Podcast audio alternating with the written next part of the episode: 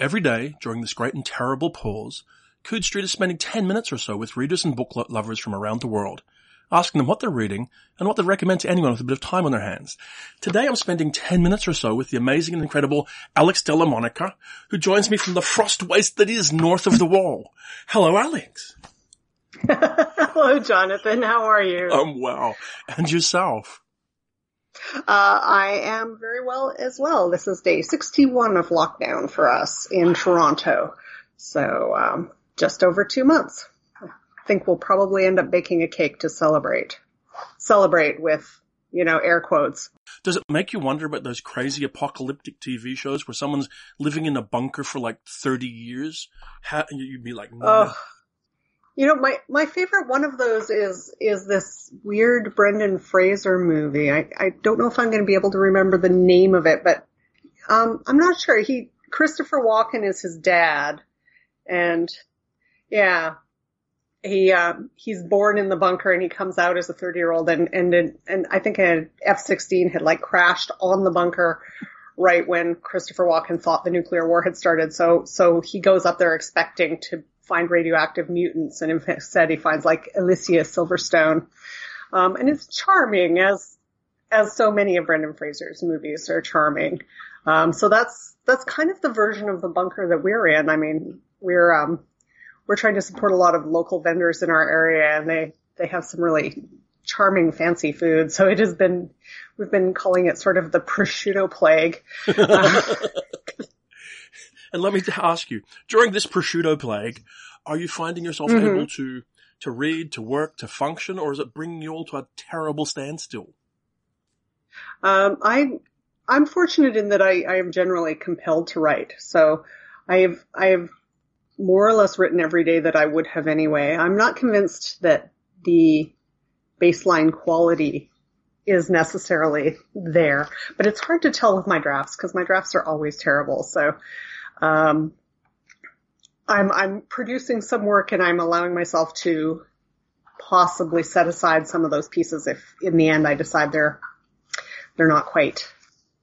Um, but I've, I've written about three novelettes since, since we started and I just got, um, edits back from my editor at Tor on the sequel to my L.X. Beckett novel, um, Gamechanger. So, um, I have been I've been working my way into intensely working on another rewrite of that book. So I think that'll be easier even. I think just because it's already mostly finished that that will be a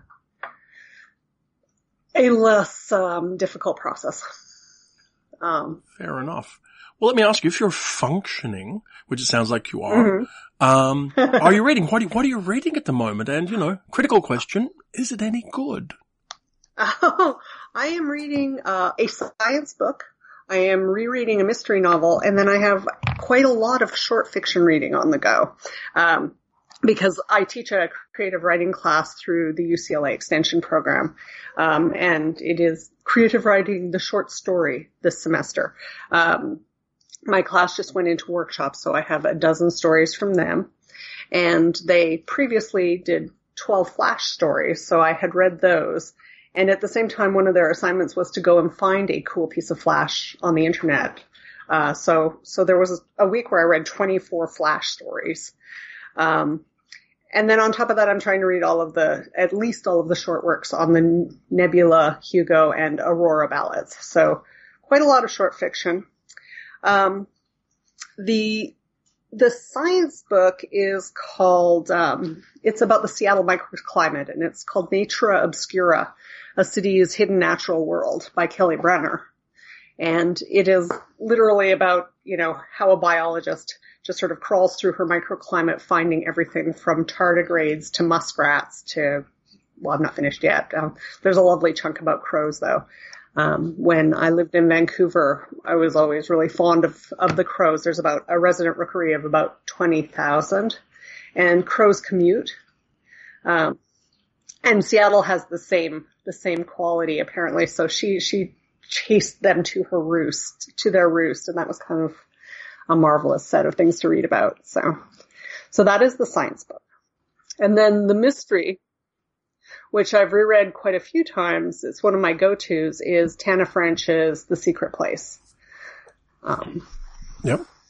so And what, what's So its there. strength if it has one? I I go back to Tana French partly because I I really like the voice, and she has she has a real. There's something about the unreliable narrators in her novels that, even though they're mysteries, and you would think that once you know how the crime was committed, um, you'd be done with them. They the little nuances of personality and the, the mistakes the detectives inevitably make that are basically misjudgments of character of others um, really interest me. But rereading as a practice is also something I do when I'm just distressed or afraid or tense because I want the comfort that comes from reading. Um, but I don't always have the focus for new material, particularly new fiction, because as a writer, you know, your brain engages with story uh, a little more intensely. Um, your part of you is looking at how the how the sausage is made sometimes, and um, or you're you're going, "Am I buying this? I'm not sure if I'm buying this." Um, so sometimes sinking in is really hard. So if I'm flying, I'll often read um, one of these Tana French books or Nicola Griffith's Aud series, the the lesbian noirs. Um, so I and that's that's one of the things I recommend for people who are who are struggling or who feel they should read or they want that comfort but they're unable to concentrate on a book is go back and and look at something you love, uh, possibly something you loved as an adult. Yeah. That does segue to what I was going to ask you, which is, you know, sort of, we're 10,000 days into lockdown. The idea of having something you ought to do or should do is ridiculous. And I've long Yes. since abandoned this idea that we're poised between Proust and Pratchett, Pratchett having to decide between what's worthy and what's enjoyable. But what would you Oh, recommend to people to read at a time like this? Well, I would hope that most people who read a lot have a have a good sense of where their sort of go-to reading is, where their comfort reading is, and um, I I've often found when I've had a period where I'm teaching intensely and I'm reading a lot of student work, um, it's a very particular kind of thing because most of it's very unfinished and a lot of people are sort of at the very beginning of their writer journeys. And you're not going to you're not going to get the kind of intellectual hit off them that you do off, you know, a great Elizabeth Bear book or, you know, something, you know, Mhm. by Neil Gaiman or um, Neal Stephenson or, you know, all of the other writers I love. Um, and sometimes there's, there's this distinct period after I've like workshopped 30 stories where I actually find it hard to go back to, to reading. Um, and the books that I do start with are almost always crimey. hmm They're true crime, true crime books, or they're sort of historical books with some kind of crime element. There was a there was a stretch about Gilded Age New York and William Randolph Hearst because he was basically a Yeah. big fucking criminal. Um, and um, and I, I find somehow I, I need that little bit of human badness and you know almost tabloid tabloid lurid naughty ugh. Um it's not exactly I don't want to call it a trashy novel, but it's an element that that some people will probably consider trashy because it's got that sort of uh, human underbelly in it. Um, and I often need a book like that to get back into reading everything. I, I do understand. I think I've read more crime novels this this year than I have in the last Mhm. ten years, because for some reason Mm. they Do you like are. Tana French? I do, and I just read uh, six novels in a row by Adrian McKinty. I don't know if you've ever read his Ooh. stuff.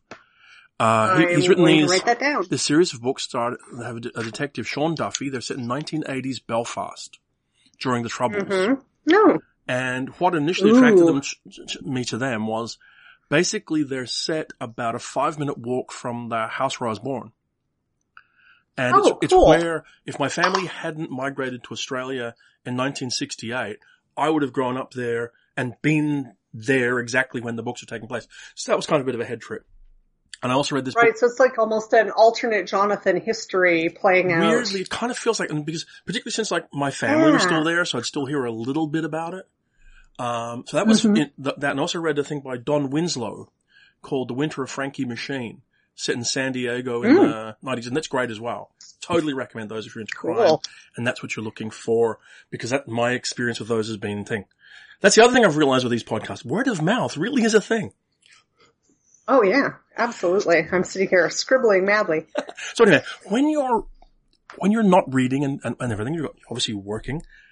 Do you have anything mm-hmm. coming out? Anything you'd like to mention to, to listeners they might want to seek out or, or think about? Well, as as as I mentioned, I'm I'm currently doing rewrites on a book called Dealbreaker, which is the sequel to my uh, September release, uh, which is called Gamechanger, which came out under the pseudonym L.X. Beckett. Um, I've, I've been I've been occasionally revisiting Gamechanger in my mind because it, it has elements of what what's happening now. Um, I, am I'm looking at us all having these these Zoom meetings and them be, being our primary form of socializing. And um, in, in Gamechanger, that technology is 100 years along and it's frictionless. Uh, so people's expectation is that their social circle is going to be scattered around the world and that you're going to have a, a really nice Zoom room, as it were, which you call your e-state. Um, and my main character basically has a, an off-brand version of Versailles live in. Um, and you just keep a chat room open all the time for your friends to drop by and, and if you're online, they can see that you're online and they can drop by and you can just have these little social gatherings. Um, but it's it's not an epidemic thing specifically. Well, because um, though there were plagues in the Gamechanger universe, they sort of happened before the novel took place. Um, it's it's just how you live. Like your people are vastly less mobile, partly because of carbon cost of flying, and so your your expectation is that you're more likely to see your friends in VR than than in person. Um, so so it's been, it's been interesting to experience the, the low tech, as it were, version of, of that thing, which I, which when I wrote it, I was like, oh, this will be awesome because I have friends scattered all over the world. Um, well, it will be in a while. One day it's not going to go away. Parts, parts of this are less awesome in this iteration, but, but I'm so grateful that yeah, well, this lockdown is has all of these features and that I have the, the privilege of the internet connection and the gadgetry, um, and the far-flung social circle who all also have the internet connection and the mm-hmm. gadgetry mm. and so Gamechanger um, out in hardcover and audio and ebook and all those kind of things right now, I guess, and it paperback is, it is. and there's soon. a trade paperback coming um, in the fall. Fantastic, and then the sequel next year. Yeah, exactly, exactly. Well, um, brilliant. I'm just making it less confusing now. That's a, Excellent. Less confusing probably is good. We'll be more simple-minded then after all of this. We need simple stories. Anyway.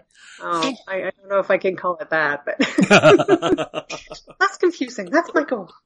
Anyway, thank you so much for making time to talk to us today. I genuinely appreciate it. It's been wonderful and I hope to see you somewhere someday when people fly an aircraft again it will totally happen. It was so delightful to see you, your lovely face. Um, and um, thank you very much for having me on the show.